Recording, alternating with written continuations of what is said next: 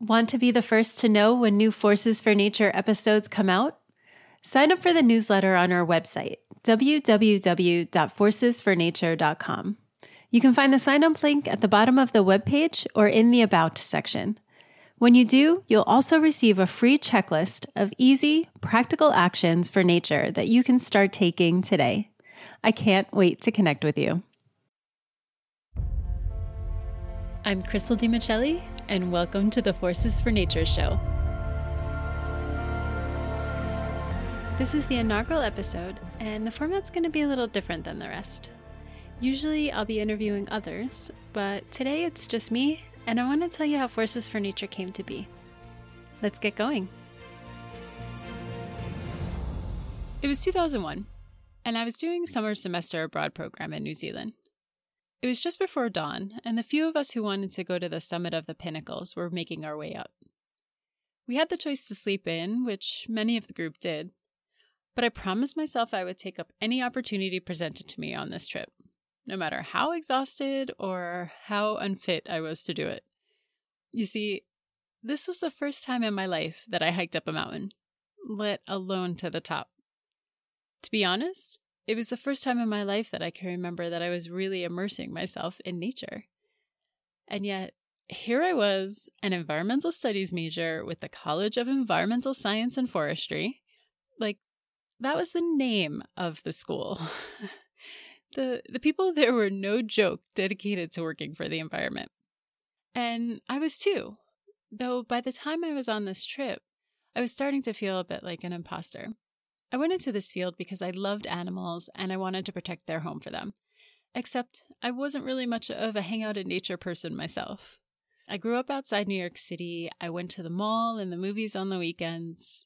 At that point in my life, there was no camping or hiking happening. I didn't like bugs and I was admittedly a little nervous to go into the woods, but I promised myself to say yes to everything. So I found myself huffing and puffing while practically having to rock climb my way up. I finally caught up with everyone at the top just as the sun was starting to peek over the horizon.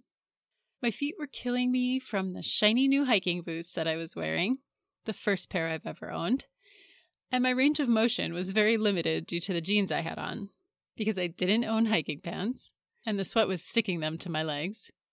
But my moment of crankiness started to melt away as the sun rose higher and its beams spread across the valley. The red colors of the sun intensified the greens and the purples of the mountain and made the large bodies of water to the east and the west shine silver.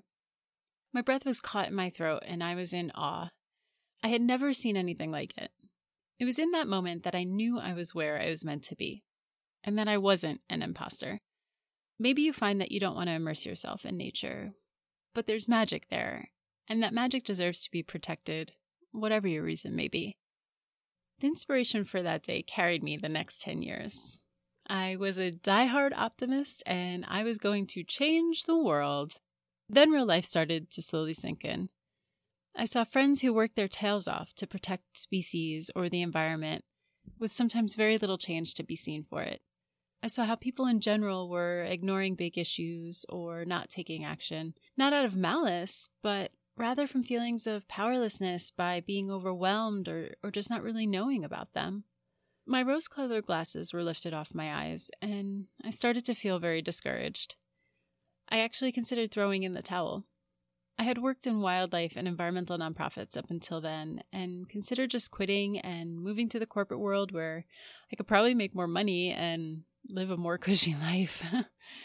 But before making that change, I wrote a dear friend of mine who is a rock star in wildlife conservation. I wrote to him asking, what keeps you going when there's so much piled up against you?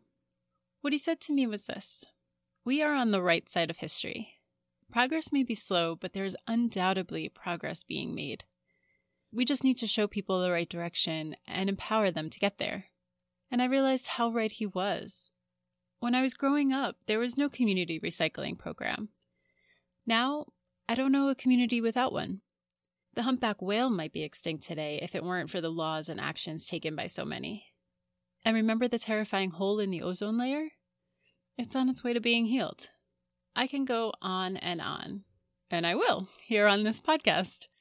Because despite all the terrible things you hear, there's still so much good happening. There are everyday people who are achieving great things for animals and the environment. And I believe that it's in sharing their stories that will inspire others to act. And they also happen to be prime examples of how we don't have to revert to Stone Age living to make a difference. I want to elevate these individuals, spread ideas that work, and make them the norm. It is through people like these forces that lift me up and give me hope that the world can be left better than how it was given to us. In each episode, I'll interview someone who's doing great things for animals and/or the environment.